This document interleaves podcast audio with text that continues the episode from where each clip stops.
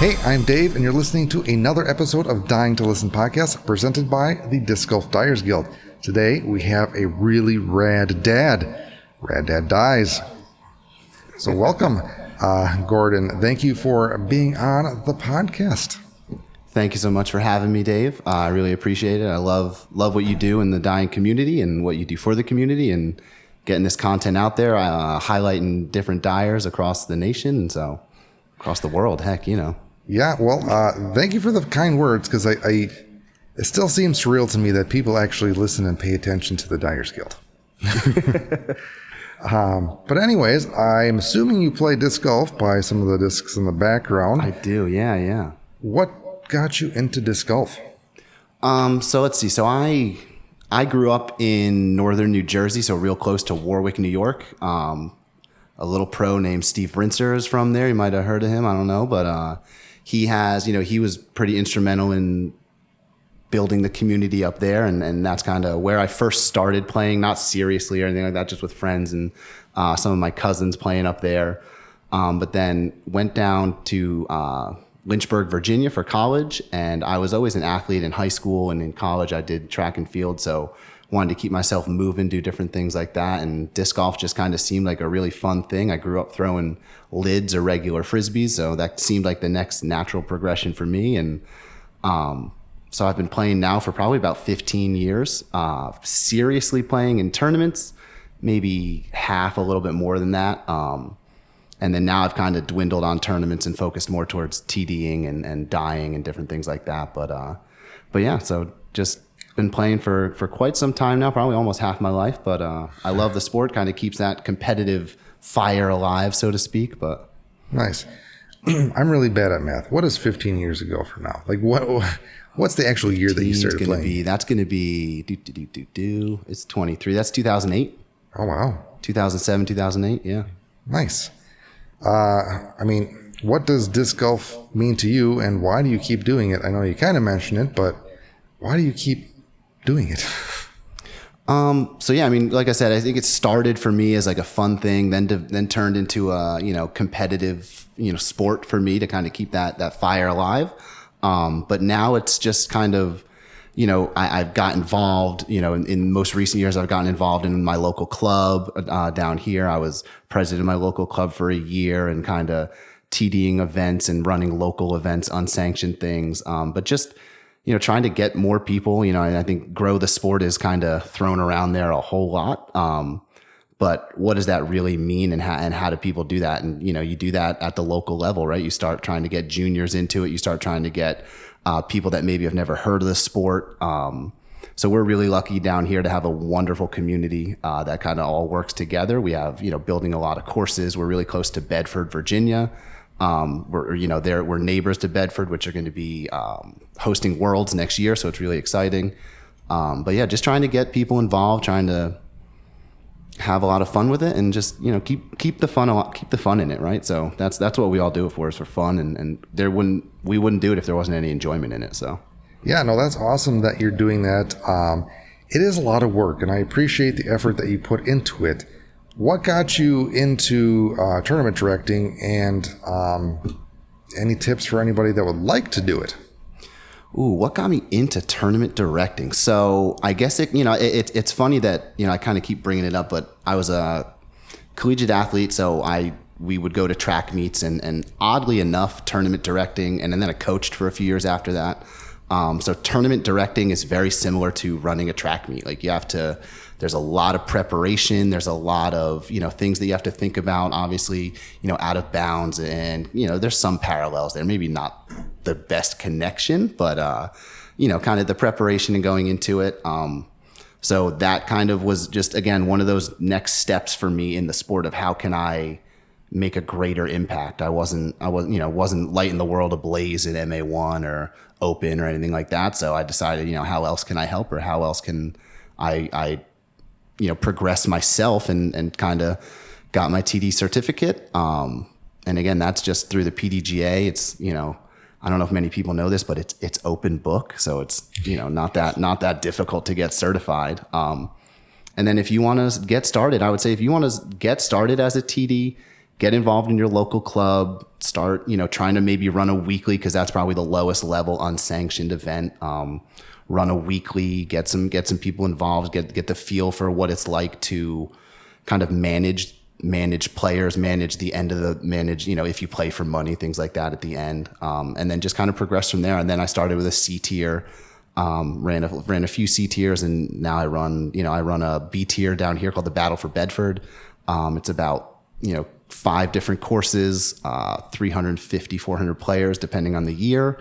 Um, and again, that was kind of handed over to me from uh, Hunter Thomas over at Foundation Disc Golf. So I'm very appreciative for you know what he kind of helped me get into the sport, and then he kind of guided me into what it takes to run a larger event. Um, so yeah, just very lucky and kind of you know some things just kind of fell into place for me. So I feel very very very blessed and lucky to have that. So that's awesome. Uh, when did you start first uh, TDing? Probably oh i would say three four years ago probably so okay. 2019 2020 just you know kind of during covid when we had a little bit of lockdown and that was kind of you know i was home from work sometimes and able to focus a little bit more attention on tding and getting everything ready. Um, so yeah i would say so i would say about three four years ago so. Nice. Um, how many events have you run so far if you could count offhand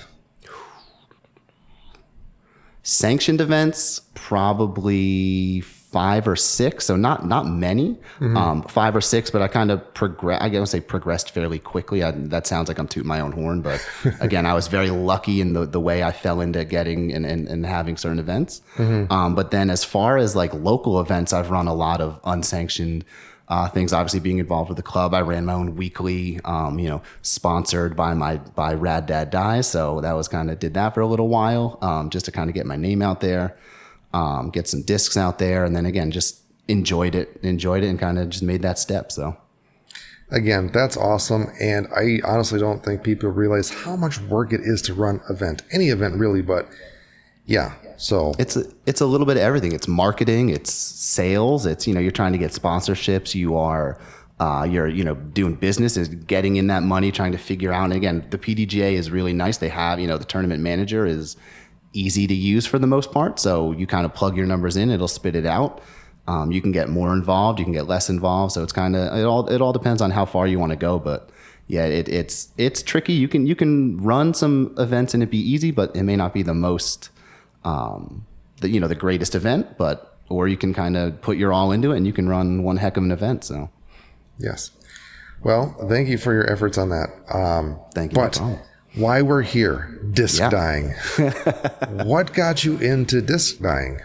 Oh, so I, I was I was trying to think back of earlier, you know, when I knew I was coming on, when like when I f- dyed my first disc, um, and I think it was when I was in grad school. So this has got to be 2016 um, no no no no 2014 2015 um, i had two picked up two star it was a leopard and a t-bird from play it again sports and one of them had like a terrible like barbed wire marker around the it was a used disc barbed wire marker around the rim and i was like this isn't my style. I wanted I, I picked the disc um, i was like this isn't my style so what can i do?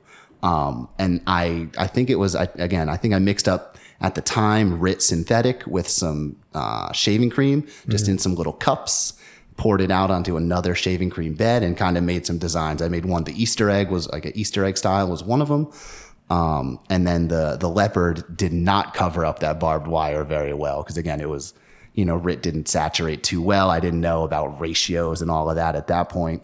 Um, so i was like i, I kind of put it away and didn't really get into the you know get too serious into it um, I would say until just before COVID, until 2018, late 2018, 2019. Um, you know, again, right when a lot of people started dyeing discs. Um, what got me into it? I just kind of, you know, had some extra time. I, I, I always feel like I've had a artistic side, I guess. In high school, I was in the art honor society, things like that. Um, and it was just a way, again, to kind of express myself on something that I enjoyed. It was, fun to do. I could dye my own discs. And when I ran out of those, I was lucky enough to have friends that gave me their discs because they enjoyed a few of the discs I dyed, and uh, they didn't get too mad at me when I gave them some some bloopers or some duds because there have been a lot of duds. um, but yeah, just kind of you know wanted to kind of express myself a little bit, and, and disc golf dyeing seemed to seemed like a good way to do it. So Do you still have those first discs that you dyed? I don't. So the leopard, I think I lost, um, and the T-bird, ah, I threw that for a while. I threw the T-bird for a long, long time. Um, I, uh, but I lost that one as well. I do have when I first got back into dyeing, or when I, you know, 2018, 2019, I dyed a Glow PD2, and that was one of the first ones that I was like seriously getting back into it. I bought iDye and all of that. Um, I do still have that one though. So Nice. Uh, so you mentioned that was kind of your um, next forte into disc dying. Uh, what did you do for that? For like a method? So I think I kind of, you know, um, like what was my first method of choice for dyeing discs? Well, yeah, you did the shaving cream, but after your like first few discs, after you know, your big forte into dyeing that got you going. Um, I would like, I just, I enjoyed it. I, you know, um, I would say some, some of the dyers that kind of inspired me were Mike Kemp was a big inspiration at first. Um, and again, that shaving cream style, he, you know, what he was able to do with some, some of his shaving cream designs.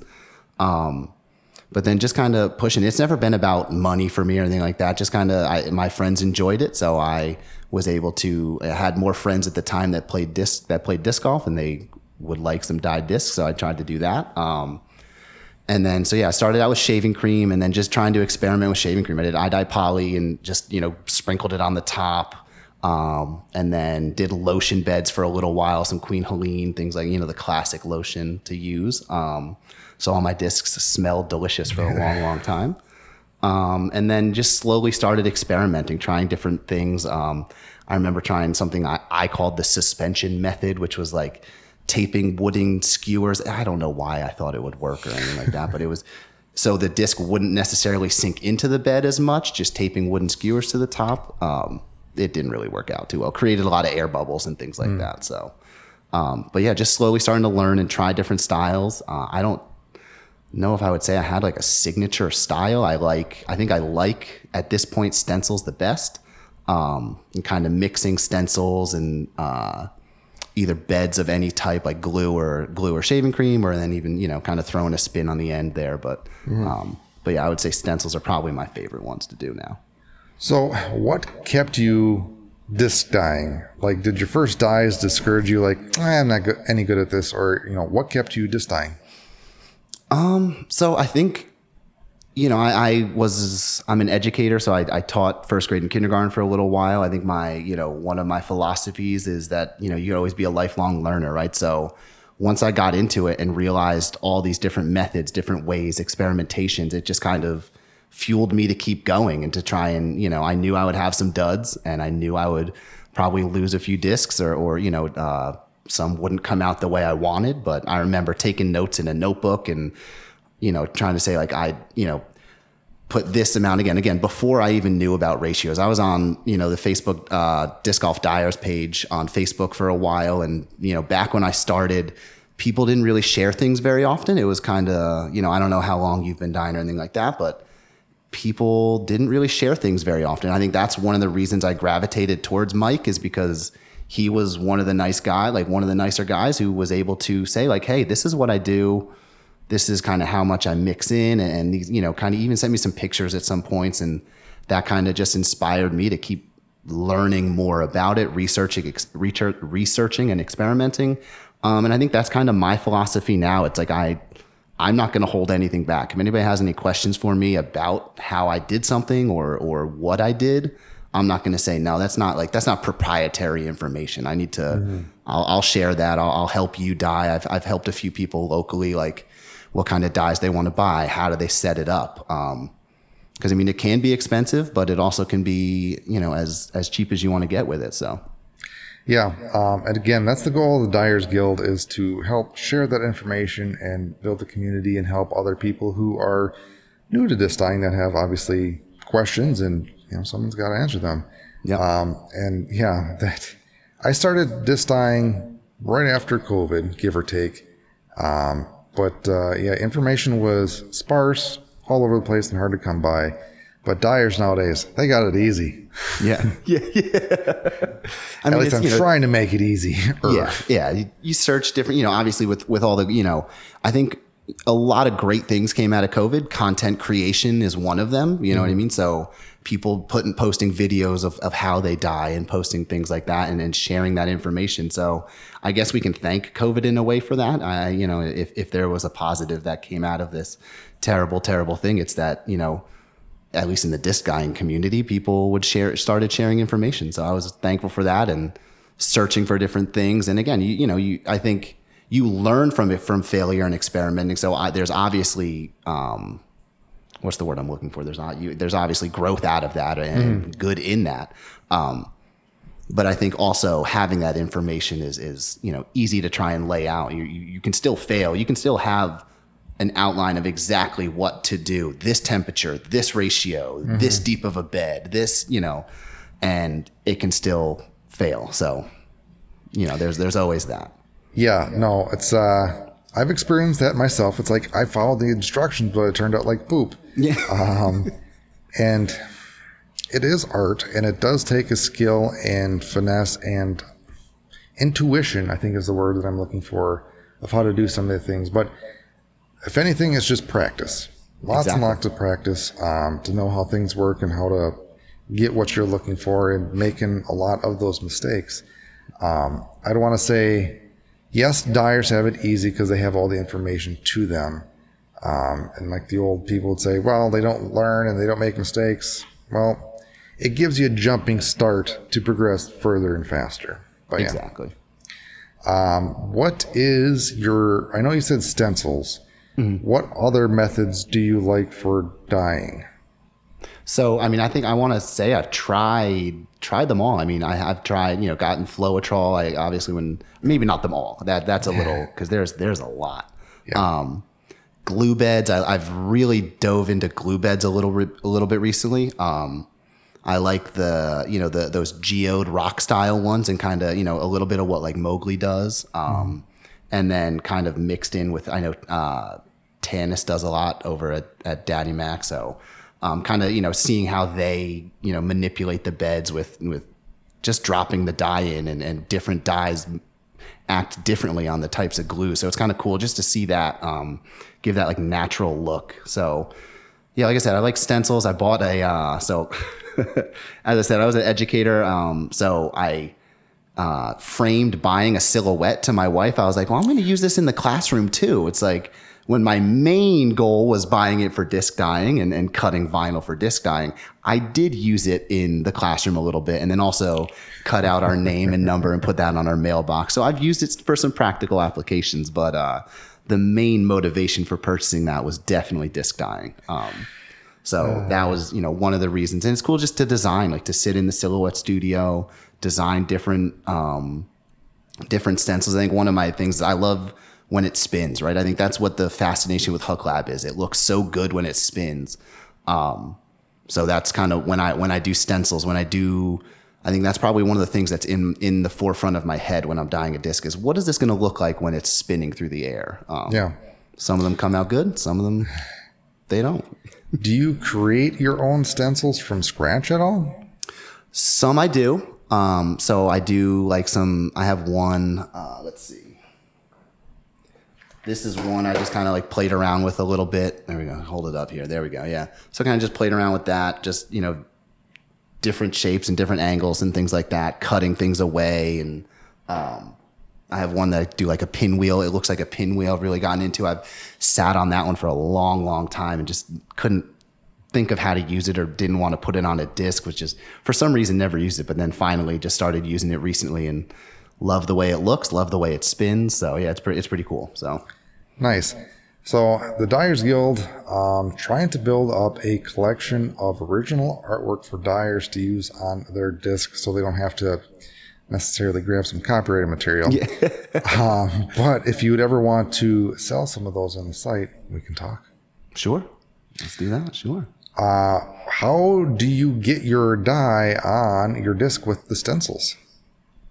So a few different ways. Um, I've done, you know, I, I, know it's not the best to do, but I've done acetone. I've never been big into denatured alcohol. I'm not a big, um, I don't know why. I've just never, I think I, I think, uh, Tim Perkins told me once, it's like, you should probably use Everclear. That's a big one, right? Like Everclear, but I don't they don't sell that around me, so I don't I don't buy the the that grain alcohol there. So I wasn't a fan of the denatured alcohol from Home Depot and Lowe's and things like that. I know there's different ones I can use, but um, so I was led towards acetone. Um, so sometimes painting it on there, but um, if you go too heavy, that'll peel up the vinyl and things like that. Uh, so lotion is what I use. So Queen Helene, I would usually put that on the top. Um, for some reason, I don't know if it, you know, in recent dyes, it's gotten runnier. I don't know if they changed something in the Queen Helene, if it's just because it sat in my garage for a while, kind of broken down a little bit. Um, but I've used Lubriderm, I found, as a thicker lotion. Um, I know it's a little bit more, you know, kind of a little bit more expensive than the Queen Helene, but um, try to use it sparingly. And that I've actually found like I can reuse if I lay over like a layer of black, I can scrape it off if it's too much on or, you know, different things like that. I can kind of sometimes reuse that, but I, lotion is probably my favorite to put on stencils or, um, again, just flip it over and put it on a bed. So, Yeah, um, not a lot of people that I know use lotion uh, for the black part of the stencils. So I was not a fan of I, I so hot dip. Um, I had a uh, I used hot dips for a little while. Um, again, I have you know we have a split level home, so I would go up in my kitchen. I would use my dyeing pan. I'd luckily never had any accidents uh, up up in the kitchen. Um, but then I would uh, bring you know dry it off, rinse it off, and then bring it down to the, the garage and finish it there. Um, at one point, I had a little hot plate and just didn't like the way that it came out. Kind of you know tough to dial it in. So. Uh, yeah, I found that lotion for me works best for my outlines and things like that. I know that's you know probably sometimes a little wasteful, but again, I try to reuse as I can, um, and I, I, I think it comes out deeper than than some of the times that I've hot dipped. And maybe that's just the way I I wasn't hot dipping correctly. You know what I mean? It wasn't dipping the right way, but No, I, I find it fascinating how people do uh, to get the same results. They do it differently, but it's all the same results, more or less. yeah. Um, do you use heat with your lotion? So I have, um, yeah. So what I'll typically do is I will, uh, so I use either like lids or um, pie pans, like eight, eight, nine inch pie pans. I will put a little bit of water in the bottom, so kind of turn it upside down. Put a little bit of water in the bottom. Uh, usually hot water to start. Obviously, it'll cool down over time. Um, then I'll either float that disc on top or push it down so it kind of suctions to the bottom a little bit. Um, and then I'll lay my uh, lotion on top, either using a foam brush or uh, like a Q-tip or something like that. Excuse me. And then um, I'll put another lid on top, like upside, you know, right side up on top to kind of keep it, uh, keep the water from evaporating, keep the moisture in there because lotion will dry up. And then, yeah, I'll usually, um, I used to have like a halogen bulb lamp that I used for a long, long time. And then I got into heat lamps. So I'll usually just like turn my heat lamp on a little bit and, and kind of put some, put it on that way. I've recently started experimenting more and more with, with the heat and the lotion. So How long do you let it sit for? if it's no heat, usually eight, nine hours overnight. Like I'll do it at nighttime, wake up in the morning. Uh, if it's with heat, sometimes four or five hours will do it for me. I know I've seen some people like, and that's the thing, like different people say different results. Like I've seen some people say, yeah, I get my, I get my lotion results in an hour or two hours. And I just am curious as to how that, you know, I guess you heat it up enough and, and I don't know. I, I've never found out how to do it that quickly, but Hmm. Yeah. Um, well, my philosophy is nuke it because I want it done faster. That's right. Yeah. And, and I know a lot of people have done dehydrators. Do you use a dehydrator? I recently got into a dehydrator. You should join the dehydrator cult because, boy, howdy, it is nice for multiple reasons. Yeah. I will iterate those uh, reasons. You can, well, I got like a nine tray dehydrator, but I can fit five discs at a time in about the same spot that I could fit a heat lamp. So there's Okay. that. Yeah, yeah, yeah. More, more discs in the same space. Um, you can get consistent heat because you can dial in the temperature and it's going to be the same throughout. It's got a timer, so if you forget it, whatever, it's going to shut off automatically. So it's not a fire hazard. So you don't necessarily need to keep an eye on it as much. Um, really, that and the consistency, like I mentioned before, um, really nice. It's multi- multiple uses too. Like sometimes I preheat my disc before I do certain dyes to make the dye accept better. Um, I use it to glue uh, dry glue masks faster Yep. Okay. because it's dehydrating the glue. Yeah. Um, so yes, Get a dehydrator. I, I, I might I might just have to do that. Um, I've definitely definitely preheated my discs under. Um, I found like putter plastics and things like that. I know that um, I've dyed some of the UV buzzes that recently came out, and they're like that, like putter plastic. And I found if I preheat the dye, preheat the disc, it takes a whole lot better. So yeah, that's you know, I've never thought of doing it for other. I mean, I've done it for some other things, but Yeah. maybe I'll maybe I'll get a dehydrator. Yes. Maybe just be the.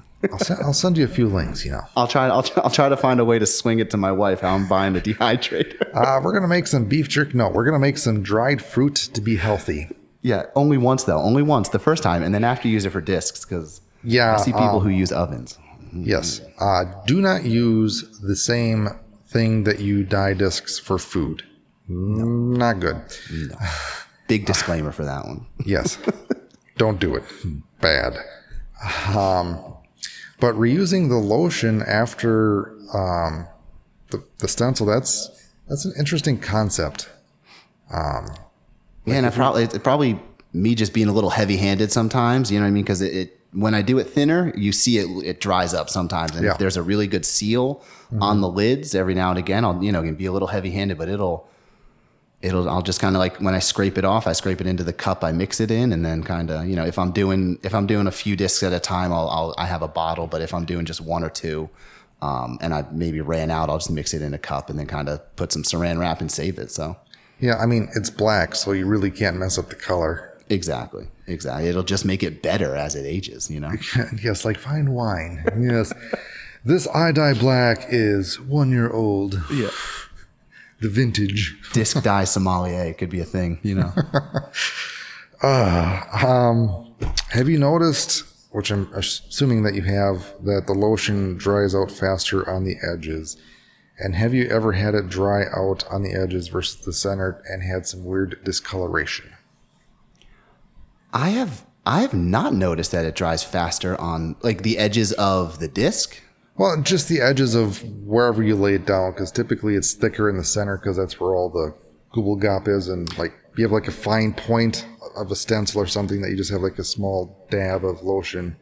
Just kind of going through, yeah. And maybe that's and maybe I have not found that. Maybe that's again just me being heavy handed. And again with Yeah. the Queen Helene, it used to like would would leach out off the disc. So I would have that sometimes. I guess it would, you know, would, gravity would do its thing and would leach out into the into the water. So I'd have, you know, I'd open up my di- open up the top and I'd see just black water underneath. And thank goodness I wrapped the dyes down because it doesn't affect the bottom of the disc, which is good. Um, or wrap the the vinyl under. Um, but I have not noticed that. The biggest thing for me though is like no sometimes no matter how much I prep or clean, that dang uh, releasing agent that whatever is on certain discs, like that'll just like it won't take it all, and you'll see like the you know scrub marks in it, and it won't it just won't take. Like I've had that happen to me multiple times. I'll do like sometimes I'll usually I will do Dawn soap to kind of just rinse it with my fingers in warm water, and then maybe like a light scrub of a uh, magic eraser. Um, and then sometimes I've had I don't know what it is about like MVP glow discs a lot, and it will have I will have like these weird spots where it just won't dye. Um, so I've had to go down again, and sometimes it takes, sometimes it doesn't. I don't know what it is. Something in the plastic, but I don't know. So, do you like to keep the stamps or wipe the stamps? it I to me it depends on the dye. To me it depends on the dye. If I'm doing a stencil that is a little bit more detailed, I will probably take the stamp off because I want the focus to be on that stencil. If I'm doing just a bed over it or something like that, then I think I will um, like I'll, I'll keep the stamp and I'll just kind of do the design behind so so ti kind of incorporate the stamp in the dye in a way um, and then sometimes I like to get a little funny with it I, I dyed a when the essence first came out the thing the uh, the uh, thing that came straight to my mind was uh, water is the essence of beauty like from from Zoolander so I dyed. I kept I wiped everything I wiped the Discmania stamp off the flight numbers all that but kept essence and then dyed like that saying with a little Ben Stiller head on it um, and then I had an Echo DD3. I have an Echo DD3 that I kept the little like circle on. Um, and I, I put the Lorax. Lorax is my favorite book growing up, one of my favorite books to read to my students at the time. And um, it was an orange disc, so it seemed fitting to put a Lorax kind of leaning on that little that little thing. So it's I, I'm I don't lean one way or the other. Uh, kind of if if it needs to be wiped, it needs to be wiped. If it doesn't, then we'll let it, we'll let her stay. Yeah, I like um, people that incorporate the stamp in clever ways, um, of what you did, which is awesome. Um, how do you wipe the stamp off the disc? What is your method? So I typically just use acetone. I've tried brake clean, and I think it was maybe a few brake cleans that I tried just didn't take well. And I mean, not good for the environment. I was out in my driveway spraying brake, clean into my driveway. Don't do that. Don't do that. Um, so now I'll just use acetone with either cotton swabs, like makeup swabs, or um, cotton balls. And one thing I do beforehand is I pop it in the freezer for about, I don't know, maybe 10 minutes, 15 if I forget about it, two, three hours, you know what I mean? So go in and get some ice cream later and, oh, I had a, I had a disc in there, you know? so, um, but that I've really felt, because one of the things that I, I found was reds, blues, red for the, for the most part is the worst. No matter how much you try to scrub, it'll just quickly disperse into the disc. Um, and for a long, long time, I feel like that was one of those things that maybe I just didn't ask the question, um, or people never really found out. Uh, but again, one of those things that was like popped up on the on the the group, and I was like, I'm going to try that, and it's genius that it works. And I mean, it makes sense, right? It closes the the cells or the pores up or whatever, and makes it easier to wipe. So definitely freeze your discs before you wipe the stamps. Yeah, uh, reds are definitely uh, they will stain blacks, purples. Blues too, like shiny metallic blues. Yeah, definitely notice that. Um, so the reason I ask is how you clean or wipe your stamps is did you do the same method to the discs that had those issues that seemed like they weren't taking dye all the way? Because usually I clean my disc 90% of the time I wipe the stamp anyway, so I use acetone, so that cleans it pretty good. Um, but the stuff or the dyes that I want to keep the stamp on, I use um, isopropyl alcohol. And I've never really had any or as many issues with that as it seems like other people have had. And so the ones that I've the ones that um I found that issue with honestly are blanks. So I am lucky enough to work with foundations. Sometimes they'll they'll give me some discs to dye and they'll give me some of the blanks that they get. Um, but then that's when I try that. You know, I usually clean it. My process is um, warm water, some Dawn soap, just kind of scrubbing it with my fingers, and then maybe I'll throw. You know, most of the time I'll throw uh, either wipe that soap in with the dry or with a magic eraser, or wait till it's all clean and then use a magic eraser after. Um, but I, I don't. Yeah, and maybe I will use acetone on my blanks. Maybe that that's the way to do it. So Yeah, I feel like acetone um, it really gets it, and it, it changes the texture sometimes. Like it gets Yeah. more gummy. you can definitely feel too. Like I've definitely felt like you can feel the re- when you you can feel when a release agent is on a disc. Like it's it's a little slick, and you can feel when it's clean. It's it's got that a little bit grippier, um, and yeah, like you said, a little bit even even gummier. So. Um, and again, sometimes I feel like I've got it. Like I feel like it's all, but there's those little tiny spots that you just never know. They pop up. So Yeah. As far as the gummy feeling, um, so acetone can eat certain plastics. And I know I talked to a disc manufacturer saying not to use acetone on discs because it can eat the plastic. Yeah. And I wonder if that's what's happening. Obviously, the acetone isn't on there for a long time, so it doesn't melt, but it eats part of the surface away. slowly, slowly. Yeah, I'm- I, I know there's a lot of people that probably get into the science of of why heating a disc makes the dye saturate better and get in there better, deeper, uh, or quicker. Um, I definitely am not. I don't know the scientific fact, but I would I would assume that yeah, it probably does at least wipe that you know that release agent, maybe the top layer off, or or help you know burn that top layer off to open it up a little bit. So kind of like a jawbreaker getting to the inside, you know. I also heard another dyer say that if you use it too much, like too much acetone and scrubbing, it doesn't take dye as well, which I found quite quite fascinating. Yeah. So there's like a happy medium. Do you have a favorite disc plastic you like to dye? Um, for a long time, it was Glow, Glow Innova, like Discmania Glow plastic. Um, I don't, I don't know why. I just, I really liked the way it took. Um, I never had any, any, any Glow plastic that I did, and maybe it's just like the Glow dyes that I did came out like I enjoyed better. I don't know. Um, but I now I've obviously you know love white star plastic that that that uh, ESP I guess kind of style and, and things like that. So um, that you're going to get the most true colors, you're going to get the most true um, vibrancy out of your discs when you're dyeing on white. Uh, but glow is is probably one of my favorite because it's again my favorite to throw, favorite to dye. So Do you have a favorite glow disc that you've dyed? I do. Uh, it's one I pulled. So it's a Glow Colton Waco MD5. Um, this was a half moon stencil. This was one of the ones I originally did with uh, with the stencil and then acetone. So this is luckily the everything came up kind of got a cool like the yellow turned to like a golden brown. So it was kind of kind of cool. So that's probably my favorite dye that the glow dye that I've done. So So, what did you do to help save the stamp on there when you did the stencil? So that was, let's see, that I actually put some painter's tape over it and then just laid the stencil over. So that obviously knew that that wouldn't really like the bubbles in that area wouldn't matter that much. Um, cause I knew the, the, I knew the style, I knew I was going to paint on it. Right. So, um, didn't really, I, I just worried about the edges. So burnishing the edges and, and peeling off different, like which ones to peel off at which time. Um, but yeah, I just put some painter's tape over that at that time. So Yeah, I've heard people using painter's tape, um, the transfer uh, paper if it's not too tacky, and also paper towel. But yeah, I've not heard paper towel, but that's a that's a good one. yeah. For I can see that working for certain things, but not others. But Yeah. the colors on there were actually pretty, I guess, more vibrant and colorful than I was expecting on a glow plastic. Yeah. So and this one and this this has been and this was one I kept and I haven't thrown it. I've, I've thrown it once, so I admit I'll throw it once or twice. Um, but I just I just like to look at it. I don't know, you know, keep it in a keep it in a box, pull it out every now and again. Just just think, oh, that one came out really really good. And yeah, like I said, the colors came out. You know, the red came out really great, the blue, um, and the the violet. So I mean, that was all. Uh, again, those were when I was just using iDye, so I didn't do anything like that. But um, yeah. And again, I like how you incorporated the stamp on there as well. thank you, thank you. Very nice.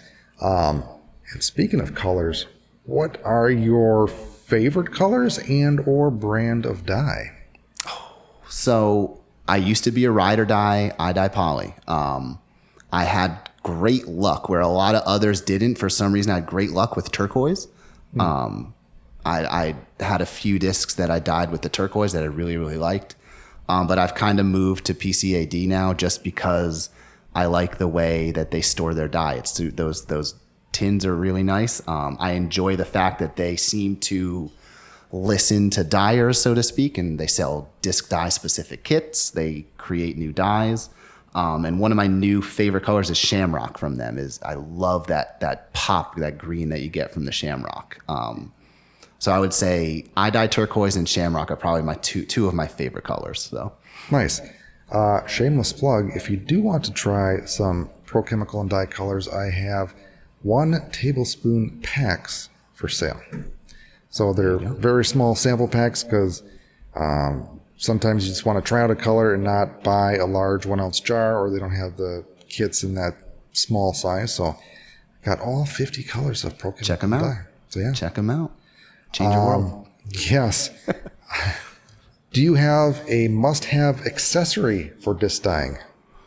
Ooh, must have accessory. Um, I would say that kind of depends on the the type of dye you use, um, or the or the type of style you use. I should say the style you do. Um, I would say right now for me it's a torch. That's kind of what I use the most for glue to kind of get bubbles out. Again, obviously try to lay it without laying bubbles, but when you reuse glue, it, it for some reason just keeps. I mean, you know, the more you move it, it aerates, so you have more bubbles in there.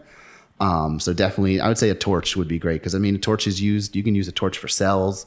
Um, I don't really think you could use a torch. Maybe maybe that's something to do. Torch for sh- shaving cream. I don't really know. You know, um, I don't know where you would. Experiment. I did that. Um, if you make like a mound or any kind of bed, it smooths it out because it pops all the air bubbles. Oh well, there you go. Yes. Well, you- I remember sitting there with a. Uh, it's like a hand lazy Susan. I remember sitting with like a uh, one of those reusable scorecards, like the that like that you can write and go on and just trying to trying to smooth them out the best I could back in the day. Um, Yes.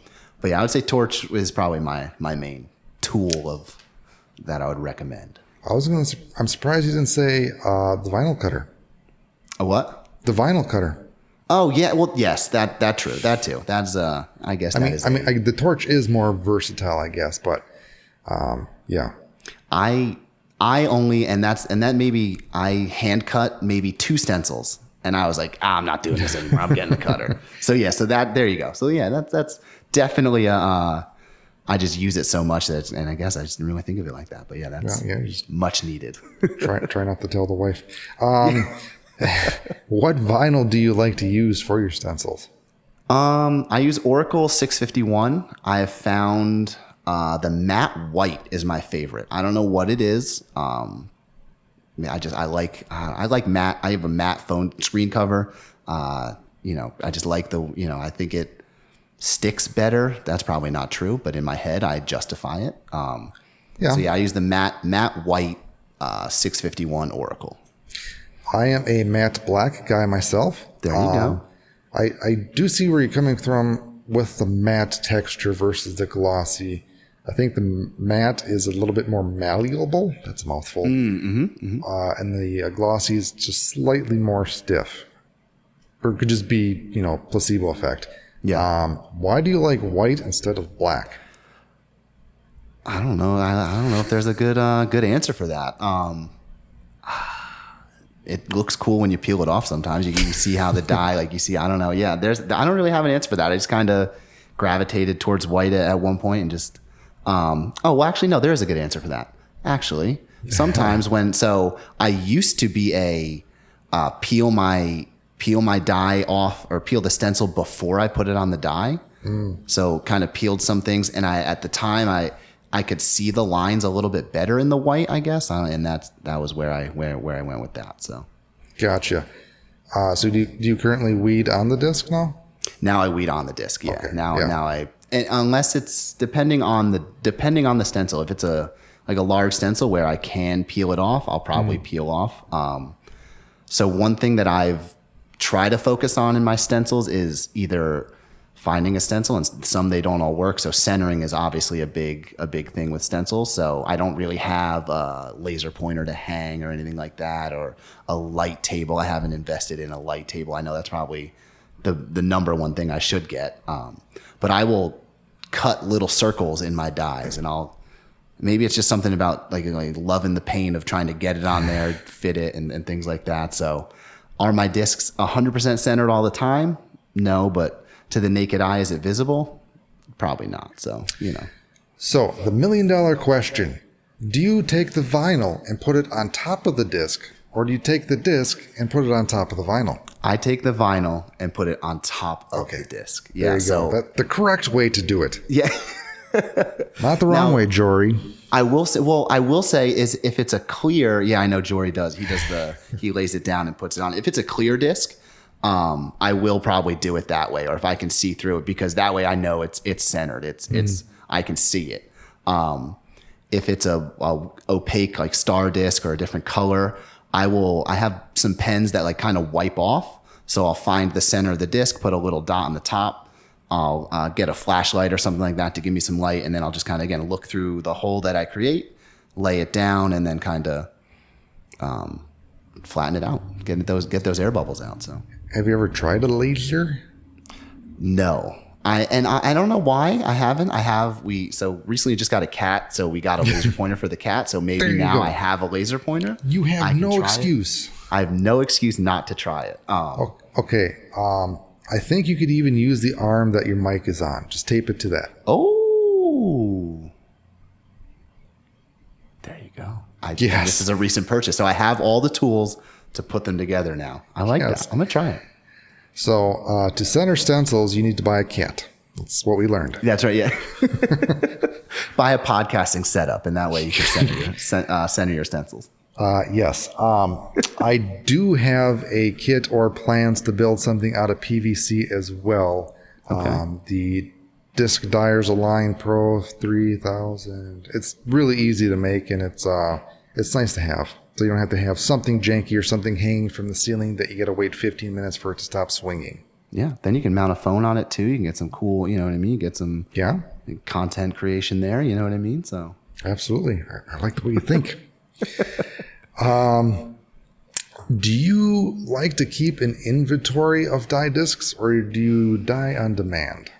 Um, I dye on demand. I don't. I keep. You know, obviously, my friends will give me some discs to dye. That they're say they'll give me you know five or six discs at a time. Say get these when you can, or if you're you know, um, I kind of go in and out of inspiration of times where I'm dyeing, like t- times where I'll dye a lot of discs, times where I won't. I'll go. You know, I'll go. I'll go a week or two or more, even longer than that, without dyeing a disc.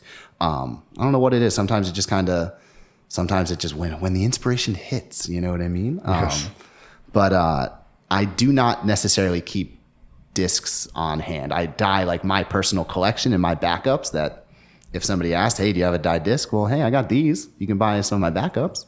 Um, and I'll refill when I need to. But no, usually I will just get discs. Um, and again, I'm very lucky. Uh, I get some, you know, I have a have a deal, not necessarily a deal, but a handshake deal with a retailer that they give me some discs, they pay me, and I, you know, give them the die discs back. So works works both for works happy for both of us. So it's it's nice to, you know, again a few of those where the I've never really that was the first time I've dyed discs at like a, a mass like getting got twenty discs at a time to dye. Um, usually it's one two at a time, uh, things like that. So kind of figuring out and trying to make my ratio of good dyes to maybe not so good dyes a little little more leaning towards the the good side. Um, so that's something I've learned and tried to work with on, on dyeing multiples at a time. So, So, what lessons have you learned with, um, I guess, mass producing these dyes, and what uh, techniques did you use for those? um, so for a lot of them, I try to. Uh, so again, that that that plays in. I, I think the styles that lend more towards dyeing a lot of discs and, and you know obviously trying to be resourceful is glue. Um, you can reuse glue, so you can lay down a bed, dye a disc, pick it up in a few hours, and then you can just throw more dye right on top. You know, either similar colors or colors that work together. Um, Floetrol, you could do a cell bed. You can just then add more or just kind of poke around with some silicone a little bit more and kind of reuse that a few times, three, four times maybe. Um, and then obviously spin dyes. I mean, spin dyes is endless. For me, it's just, um, it's nice to sit down, put it on the record player. Uh, again, in high school, I, I loved getting like with clay on a wheel. So to me, spin dyeing is very, very similar. The centering is kind of in, in that wheel, pun, no pun intended, in that wheelhouse. Um, so I, I- think spin dyeing is therapeutic, therapeutic for me in a way because it's it's it's just you're there. You got you got your Q-tip, you got your paintbrush, you got your dye, and you just go ahead. I think it's the closest to painting. Obviously, well, you have uh, acetone painting and lotion painting, but um, you see that spin that spin dye right away. So, but those three, I would say, for mass producing are my recommendations. I, I don't know who am I to recommend. but, You know, that's what Probably I would the- do for Probably the most convenient and easiest, and things that make the most sense. yeah. Um, so, for spin dyeing, I feel like this whole podcast is just an advertisement. Do you have Dave's spin dye jig rig? Um, so is yours the the four point one? The right? Yeah. So I did have that for a little while, and I think it was my 3D printer. It didn't work very well. I, I, I it didn't. And again, I was working on some 3D printing things, so I, I just had to tweak some of the things. Um, so i did for a little while, and then it. I don't know. It warped, and it didn't it didn't work after a little while. So now I've kind of just haven't printed it again. Um, but I've just kind of, uh, I'm just a classic, throw it on there and go for it. So You know, you can say it's shitty. I don't care. I no, I, it's not, it wasn't, it was, it was definitely user error, hundred percent user error settings on the, you know, whatever. Uh, I didn't make it close enough. 3D printing is in and of itself is an art. So yeah, I wonder what version you have because I know I've tweaked it over the time for the tolerances for the blocks and the things. Um, either way, if you would like one, I can send you one for free. Oh, well, I mean, you know, I'm not gonna, I'm not gonna ask, but if you are gracious enough, then sure. I mean, I would Yeah, gladly that's- take one. It's a really hard sell. Here's a free thing. Well, I appreciate that. Thank you. Yeah. Um, what record player do you use for your spin dyes? Ooh, um, good question. It's a belt driven. Um, at this point, just a, I don't know, just an old one I, or a random one I bought off of um, bought off a Facebook Marketplace. Um, I've kind of had I've had to change the belt a few times just because of I guess overwear and things like that. Um, but I've ripped off. It was one of those ones where you turn on and it automatically puts the little the needle over. So I ripped the needle off, kind of cut the needle off of that. Um, and at this point, you just turn it on and it spins. It's not it's not not adjustable speed or anything like that. Um, and I don't get I don't get too too crazy with my spins. Just kind of lay down some colors. I'll, I've recently got into glue masking with my spins, um, but I'm kind of you know just haven't gotten to the point where I'm comfortable enough to continue doing that yet. So I'm still practicing with that a little bit, but. Yeah. Um, also, back to the inventory thing. The other question I want to ask was: Have you done or do you dye discs for your tournaments for prizes? Um, so I did for a long time when I had my my weekly. I would dye up like CTPs and things like that. I will donate to the local um, the local club some dyed discs and things like that. Again, I'm not you know just want to get out get good looking discs out there for people. I'm not really worried about you know how much I make on it. I probably I honestly probably lose money. I think it's a it's a as you know it's a sometimes it's a it's a labor it's just a labor of love so kind of getting them on there and getting them out but yeah i will definitely um, do some throw some ctps in there things like that i dyed some trophies for some dubs tournaments and things like that so Nice. Um, do you vend at any events? I do not. I have not done that yet. Um, I've thought about doing it this coming, you know, this year, this coming year, kind of get into that. But no, I do not. I don't have a vending setup or anything like that. Um, not, you know, not a, not too big, big, but I mean, it seems like you have some interest, but does it still interest you to vend? Yeah, I mean, I, I think it's if I, I think the biggest thing for me is if I get enough discs to do that. You know what I mean? If I if I put the money out there to, to purchase those discs um, to get so. Um, again, I'm fairly lucky in the fact that you know I I don't have to pay for the discs that I get to dye, so I dye them and give them back. Um, and then you know like I'll pay for my own my own personal discs to dye, and my friends will, will sometimes get some discs and things like that. Um, so I'm a little lucky in that aspect. But yeah, I probably will at some point move towards vending. Um, again, I've been thinking about it for this com- upcoming tournament. Um, and again, I just kind of, I, I don't know if it's something in me that is like, I don't want to, uh, try, I, I'm not, I'm trying to make money off of my friends and like the local community in, in a way, you know what I mean? I feel bad in a way for that sometimes. And maybe that's just a me, that's a me problem, not a anybody else type of problem. Um, but I'm not going to like, go out and charge a lot for a disc or something like that for for locals or things like that. I'll, I'll usually try and do you know. I think that's a, a big thing with it, with his money is is how much to charge and things like that. And I mean, I've heard a lot of people talk about that. So Yeah, I mean, in my mind, you're not uh, taking advantage of your friends because you know they they they want to support you, and you're creating one of a kind, unique disc that is Yeah. totally awesome. Um, so yeah, you can just think of it as that way. very true, very true. Yeah, pricing. Yeah, we can get into that, but We could talk. my- we, you could have a two hour talk just on that. So yeah, I, my thoughts are that people are undercharging for their dye discs. yeah, I agree, hundred percent. So that is that. Do you have any fail stories um, through your dye career? I do. I do. Fantastic. Um, so the biggest one for me. So again, starting out, I didn't know much about, um, and how do, how do I say this? I maybe ignorant to the heat thing, right? Um, so when I first started out, I would put my discs on. I would dye on charging plates. We had like again, we had some leftover. You know what charging plates are? Like charger plates for uh, setting a table. It's a it's a fancy decorative plate that you put underneath your regular plate.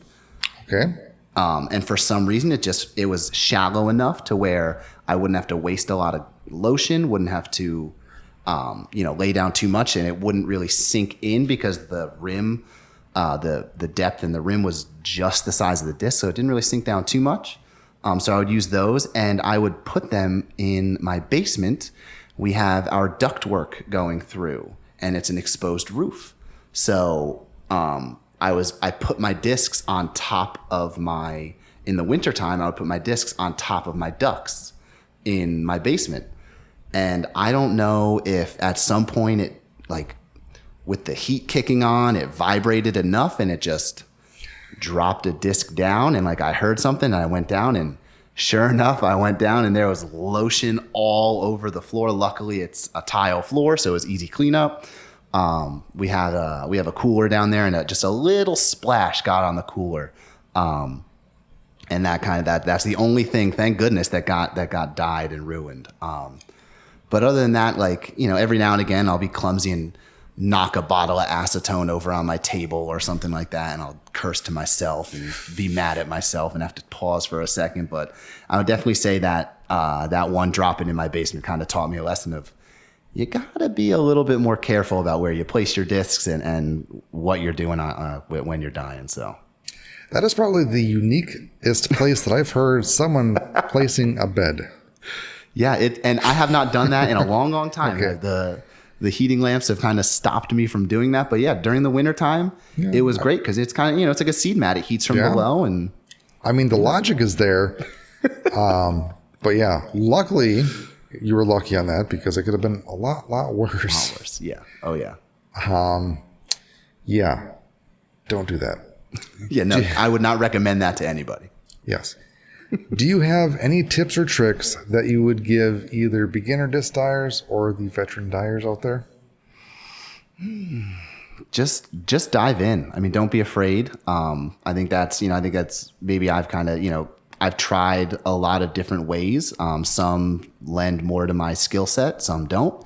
Um, but don't be afraid to fail. I mean, that's I think one of the scariest things, and that's why maybe some people didn't share things because they they want to you want to go through that to learn like we talked about earlier but don't be afraid to fail. You're gonna have understand you're gonna have some bad dyes and it's gonna you're gonna have to go through a few bad ones to get that that first good one but that's just gonna give you that motivation to keep pushing. Um, and then just buy buy a kit. Buy buy your buy your uh, your teaspoon kit that you that you sell and then um, see what colors you like and kind of lean into it Start out with one style too. I started out with shaving cream and then slowly added to my repertoire. I know there's a few tips right there. It's three or four rattled off, but um, find the colors you like, the dyes you like, and start out with one and kind of slowly build build what you do. No, that that's great advice. Um, yeah, again, we do have kits on the Dyers Guild website.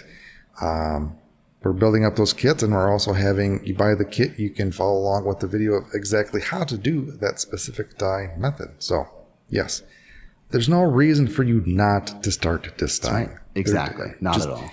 the first step is just doing it. That's you, right. you'll enjoy it unless you put your uh, bed on top of a, a, a an air duct. Don't an air duct and it yeah. falls and no. all hell breaks loose. Uh, if you were to start disc dyeing again, is there anything that you would do differently knowing what you know now? Probably start with glue. I think that to me, um, I started with shaving cream, and, sh- and, that's not to say that my shaving cream dyes aren't some of my favorite. Um, I think you can. How do I how do I want to put this? If there were like a you know, glue is your medium, there are X amount of different ways. Like the some of the most different ways you can just you can just plop glues on like plop it like a geode dye. You can manipulate it. You can put it under a stencil. There's a lot of different ways um, you could use glue. You can put lotion on top of glue if you're really feeling froggy. Um, so I would say I would say I would start with glue um, and just be conscious about reusing it because you want you can reuse it. So that's one of the one of the big things. And, and when you say glue, are you specifically mentioning clear glue? Yeah, so clear glue beds is what is what I think I would start with. And I tried some white glue beds in the beginning and the way the dye dispersed on the top just didn't didn't work so well. So clear glue is definitely the way to go. Yeah, I would recommend that as well. To start with clear glue because you'll be I don't want to say happier with the results that you get. Now, shaving cream it, it it's probably the easiest thing to get into because all you need is shaving cream, powder dye, and a disc, and yeah. you can have something.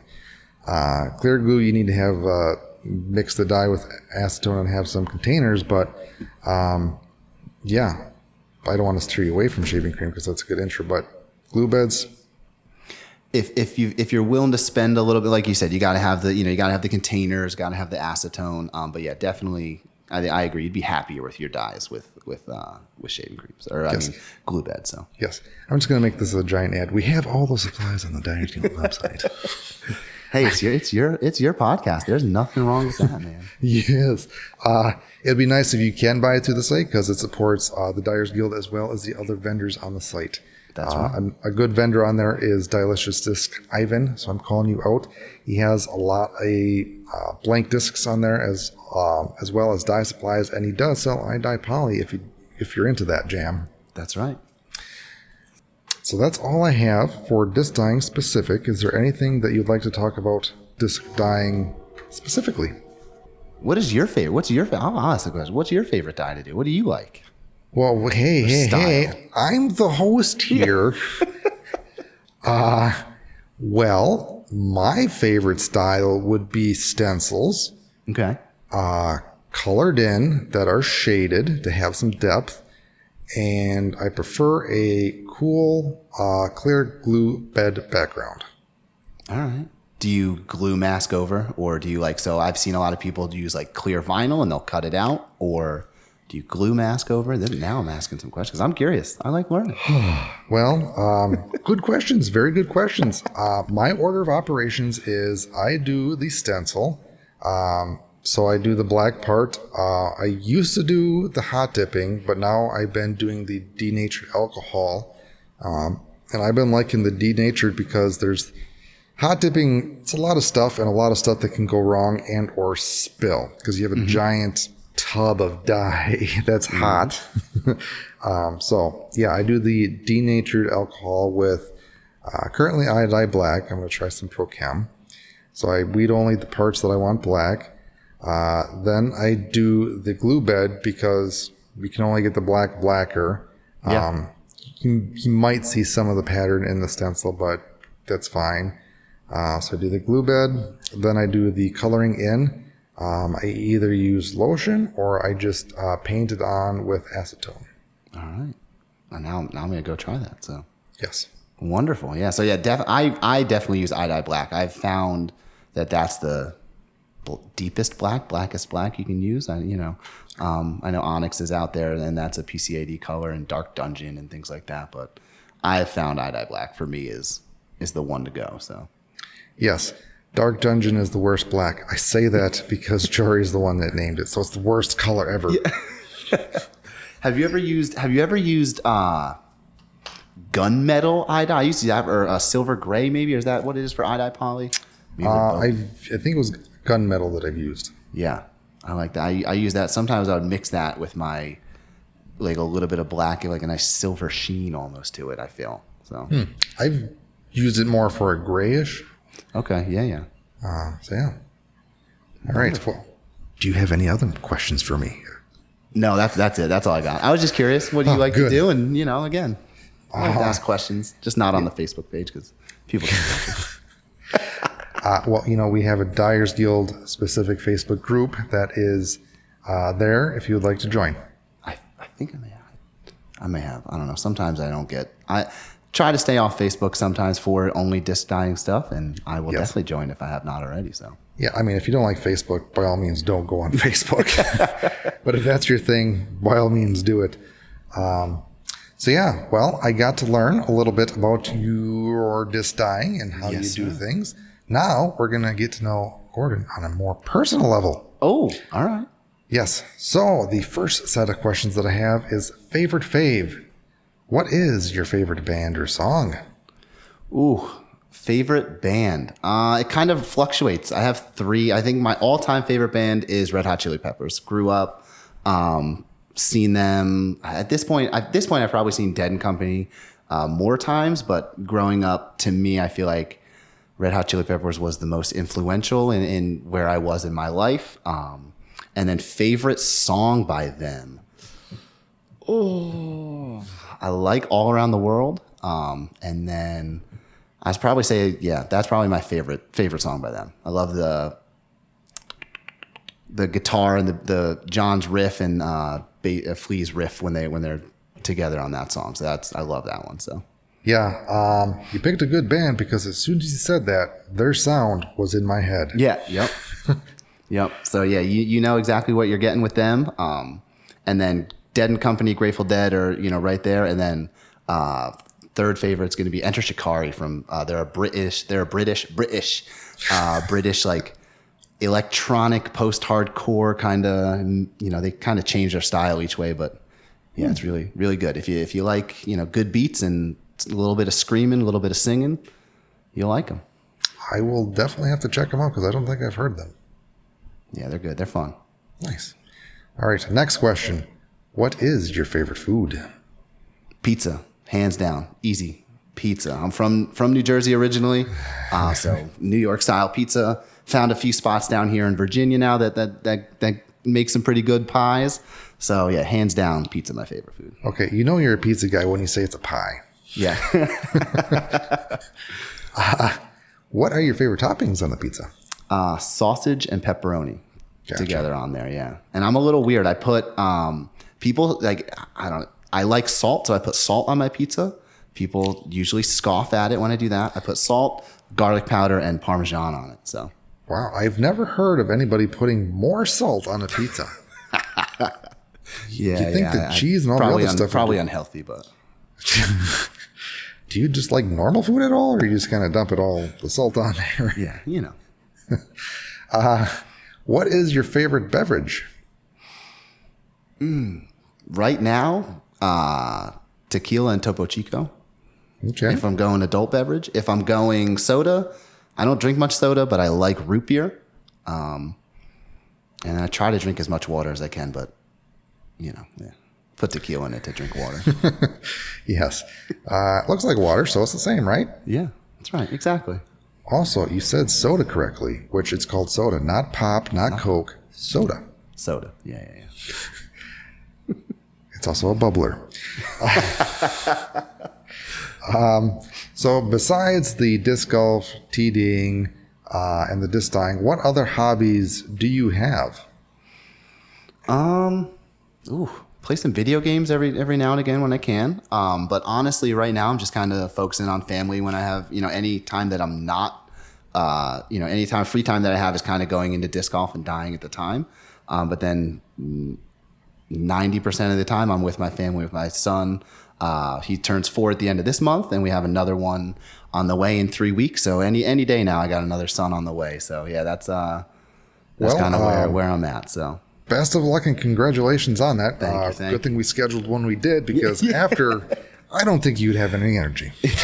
yeah, ti- timing was impeccable. Yes. Uh, do you bring your son disc golfing? I do. I try to. Um, you know, I think he's took him a few times this uh, this spring when it you know it got real hot down here this summer. Um, but then I'll probably take him out this fall a little bit to get him out and get him really into it. He we play in the backyard. I got a few baskets in the backyard. He loves throwing towards the baskets and things like that. So have some lightweight discs for him. But yeah, I try to take him out when I can. So. Yes. Usually, Um, uh, usually courses that have playgrounds on it. So when he when he, he he doesn't you know he d- throws three holes, he wants to go play in the playground. We'll we'll I'll get some get a few holes in and go play with him. So Yes. You got to bribe them with playground and snacks. exactly, exactly. Yeah. It's, also, you've dabbled in 3D printing. Yeah, so I dabbled in 3D printing for my job. Um, so I was so I was a kindergarten teacher or a first grade teacher for two years, kindergarten teacher, and then moved up to what's called an ITRT. Uh, so instructional technology resource teacher. So incorporating technology into the classroom, figuring out how we can do and, and connect various different uh, softwares, programs, and things like that. So um, our director was nice enough to purchase some 3D printers, and you know he probably won't see this, so I used it for to practice. I used it for some personal things, um, you know, just again to practice, get the get the. And as you can tell, I got your dye jig, I bought it, and I didn't do it well enough, so I still need to practice some on it because it warped and it didn't, you know. But uh, yeah, so I was did a little bit of 3D printing and, and CAD designing there. That's definitely not a uh, a strength of mine. It's something that took took me a long time to really figure out. Um, but it's fun to fun to play around it and kind of you know again a little artistic in that aspect of what can you make and different things like that. So Yeah. Um, I kind of bought my 3D printer on a whim just because I wanted to learn something new. another new shiny object, but Yeah. Um, it's provided very uh, useful for just various things. Like, okay, a part of my vacuum cleaner broke. I'm going to model it and print it. Ta-da! Yeah. I, I see. I haven't done that. I've not, I didn't. I haven't done any. Uh, I think the most practical thing I did was um, made a candy bowl for you know for for people in the you know for someone for the um, security clerk in the in the school. So I made a candy bowl for her, and then made some little school mascots to give out and things like that. But didn't did have not like printed anything that's broken. So Um, so, what got you into teaching, and what is your current day job? So my mother got me into teaching. My mother was a teacher for kindergarten teacher for 30, 25, 30 years. Um, I think I knew, you know, since I was in high school, I knew I wanted to be a teacher. I knew I wanted to go into education. Um, so again, I taught for, uh, came down, came down to Virginia for school, got my uh, degree and then postgraduate degree in reading instruction. So uh, taught kindergarten and first grade, um, and then was an ITRT for three years. And now our team kind of got absorbed um, by the curriculum and instruction. So I am what's called an academic coach. Um, so again, still working again through. So my lens now is technology, kind of looking through, um, and that's the strength I bring to it. Um, but trying to help put best instructional practices into the classroom, help teachers the best way they can, um, and still dabble in that technology a little bit with the students. So That is really awesome, uh, and sounds actually really fun. it, it's fun. Yeah, it's great. I mean, I, get, I still get, you know, I don't have the, uh, what do I say, the stress of a classroom anymore. You know, that, that, that behavior management of a classroom, I, I can go in and kind of have some, have some fun with the students. So that's kind of what I enjoy. And then I also get to, you know, teach bigger students and, and help bigger students and teachers because what are we all but we're all learners and that's kind of the philosophy I have. So, um, one of the things I like is I get to still deal with teachers and or still deal with students and, and be with students and also now kind of my pool got a little bit larger, I like to say. So Yes. Uh, and respect for uh, teaching kindergartners and first graders because thank you, thank you. But Yeah. that's our child is six now, and um, yeah, that's all I can say is kudos.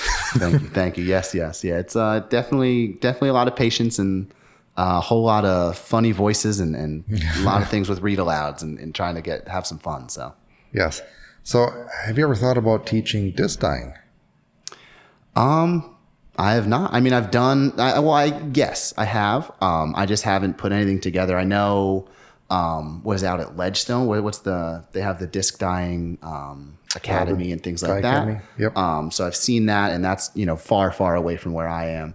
Um, and like I've done like one offs. I've never really like sat down with anyone and dyed with them.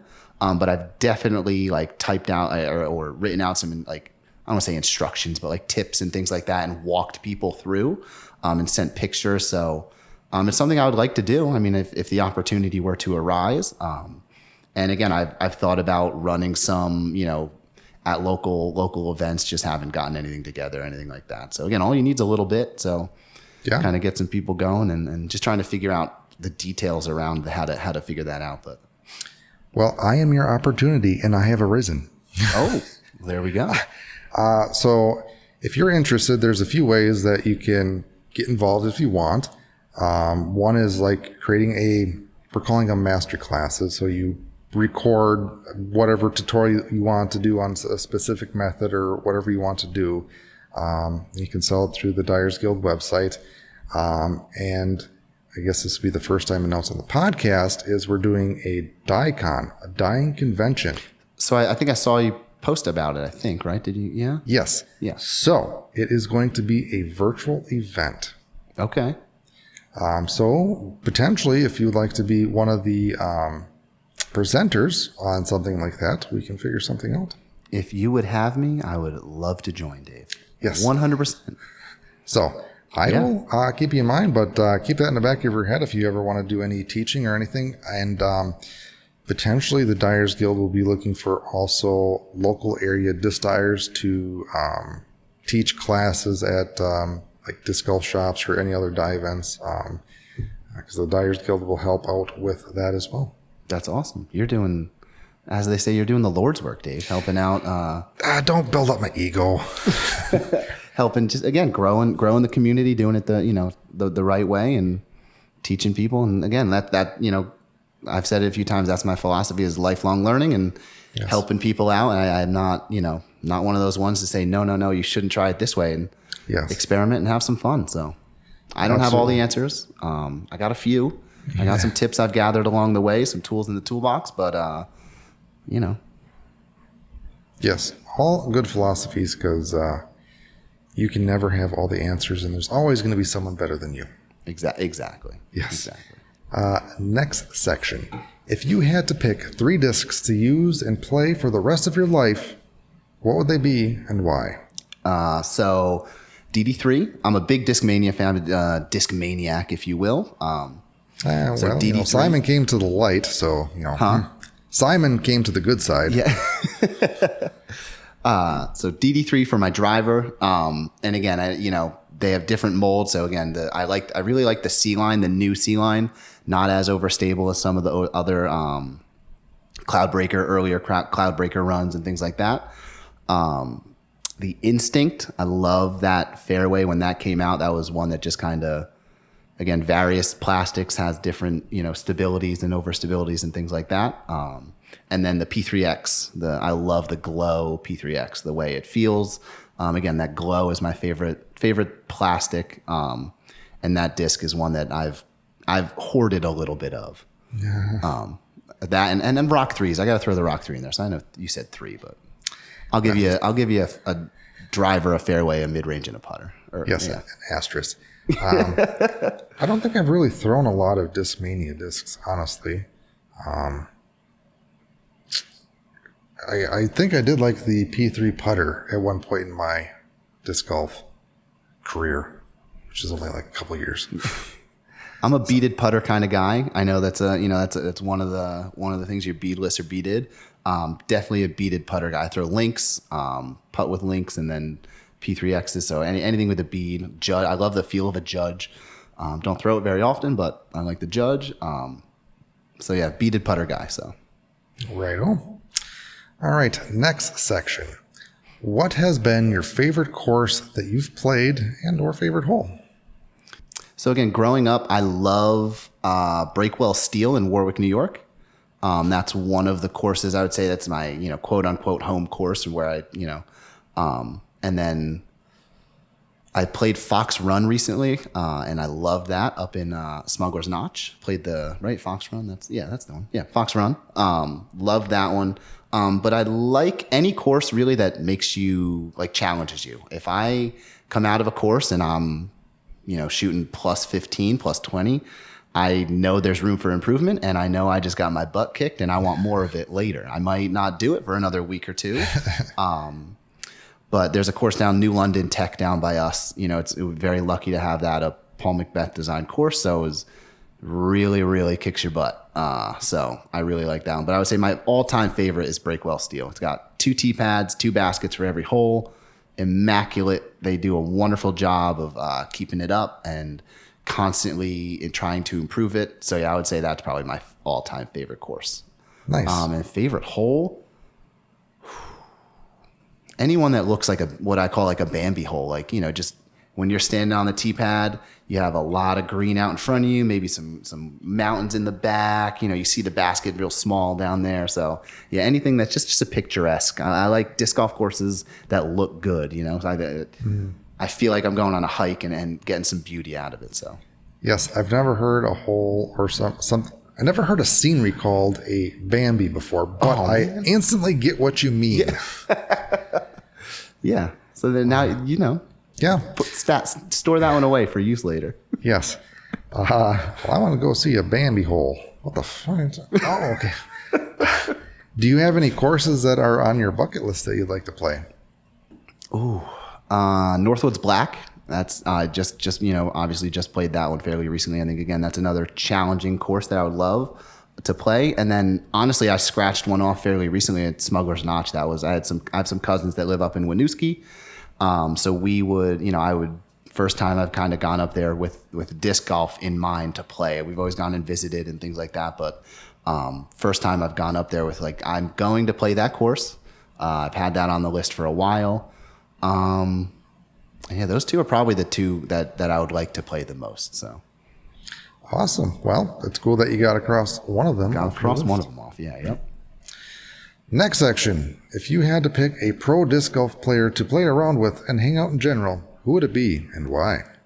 Who would it be and why? Um, I've my favorite player has always been Simon. I love, uh, you know, I watched used to watch a lot of his vlogs and still do watch some of his vlogs. Um, so I really enjoy. You know, he just seems like a like a nice guy, like cool cool guy I want to hang out with. Um, feel like you know would would throw some jokes around, and I love the way he plays. I, it's you know if I had that ability to play that way, I feel like I would throw Simon lines. But you know, I'll try every now and again, but I can't. Don't they do not work? So Yes, uh, it's definitely a special skill set to throw unique lines. yeah. Do you dislike him a little bit more now that he is with MVP? Not at all. I I have no no no. I don't have any issue with him. You know, uh, chasing the bag or or whatever you want to call that. Um, I mean, he you know he did what was best for his family and what he thought was best for him, and I'm sure that is the best move for him. You know what I mean? Um, I I think that pushes companies to want to get better and to want to do more and maybe that's something that you know discmania can learn from or that you know he hopefully he made the right choice and he feels like he made the right choice but no i don't don't dislike him anymore or, uh, or don't dislike him because of the switch that he made so Yeah. If anything, it makes me like him more. there you're, you're you're an mvp guy i'm, I'm gathering huh Yes, I am a fanboy. Why? I don't know. I mean, I recently switched out my entire bag to MVP slash Axiom because, you know, it's not the player, it's the discs. That's right Uh, fun fact, I still suck. Um, I just like MVP slash Axiom in general. Um, the names that they have, I like the Overmold, Glow Technology School. Yeah. So I used to throw the Crave a lot. Um, Okay. So I used to throw like a lightweight. I had 155, some lightweight Craves that I absolutely loved. Um, and then the Defy I threw for a long time, and I kind of likened that to the Destroyer DD3. That that you know um, overstable driver mold. I threw the I had the Da Vinci stamp ones for a long time, and I'd really liked that run of Defies. And then uh, those are those are probably the only Axiom MVP that I've thrown. So heard great things about the Envy, um, Yeah. but Yeah. I've never really thrown one. So I'm just trying to think. No one asked me this question. What are my three favorite? Maybe they have. I don't know. But, yeah, what are yours? No, you know, we've It already would started be- with me asking you some questions. So. well, it would be a proxy putter in Neutron Soft Okay. and or Neutron Soft and Eclipse 2.0. That's a mouthful. Um, it's a glow plastic that's a little bit more Malleable. squishy. Yeah, yeah. than a Fission Crave. okay. I think I have a 148 Fission Crave and a Fission Wave. Like I I have a 158 Fission Wave. I have a noodle arm, if you can tell. Fission plastic to me is so interesting. It's like a, it's kind of like pro. It feels like a special, like it is a specialty plastic, right? But it like Mm-hmm. it doesn't feel like one. Um, and like dyes surprisingly well. It doesn't feel like it would dye well, but it does. So fission to me is one that like I never threw, but once I got my hand, on it, I was like, this is very intriguing. Yes, it uh, it has micro bubbles in the neutron plastic to have more gyro effect and more weight in the rim. I didn't know that. So now If it does that, I don't know, but it's lighter. it's like the lighter disc. I feel like I can actually get the flight numbers out of it. if I throw like a, a normal weight wave, it just like crashes and burns for me. So, that's all right.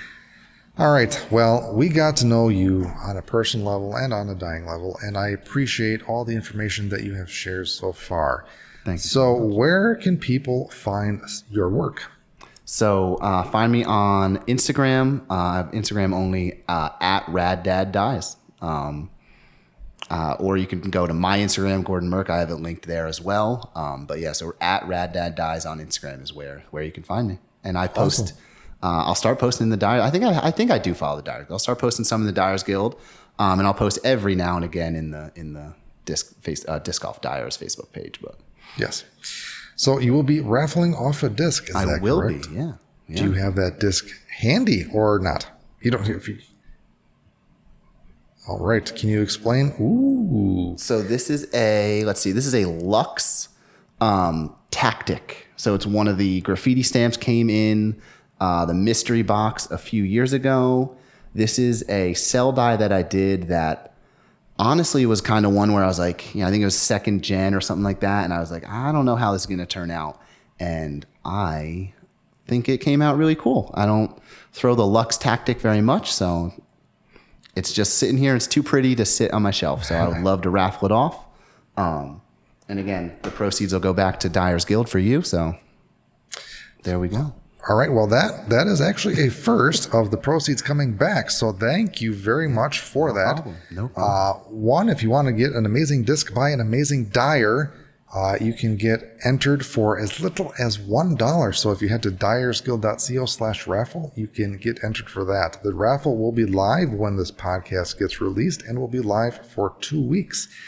Um, so if you want to get that awesome disc, by all means do that. And if you would like to support the Dyers Guild, that helps as well. So There you go. um, again, I greatly appreciate that. Thank Hey, you. no problem, Dave. I appreciate you having me on. I'm honored to be on here. I know you've had you've you know interviewed some great dyers, so I just just to be in that in that company is, is is awesome. So I appreciate that and and just getting you know getting my name out there, getting some work out there. So hopefully you know I'm more than happy. So I appreciate that. Yes, again, uh, it was an honor to have you on as well. So until next time, guys, we'll talk to you later. Bye. Have a good one.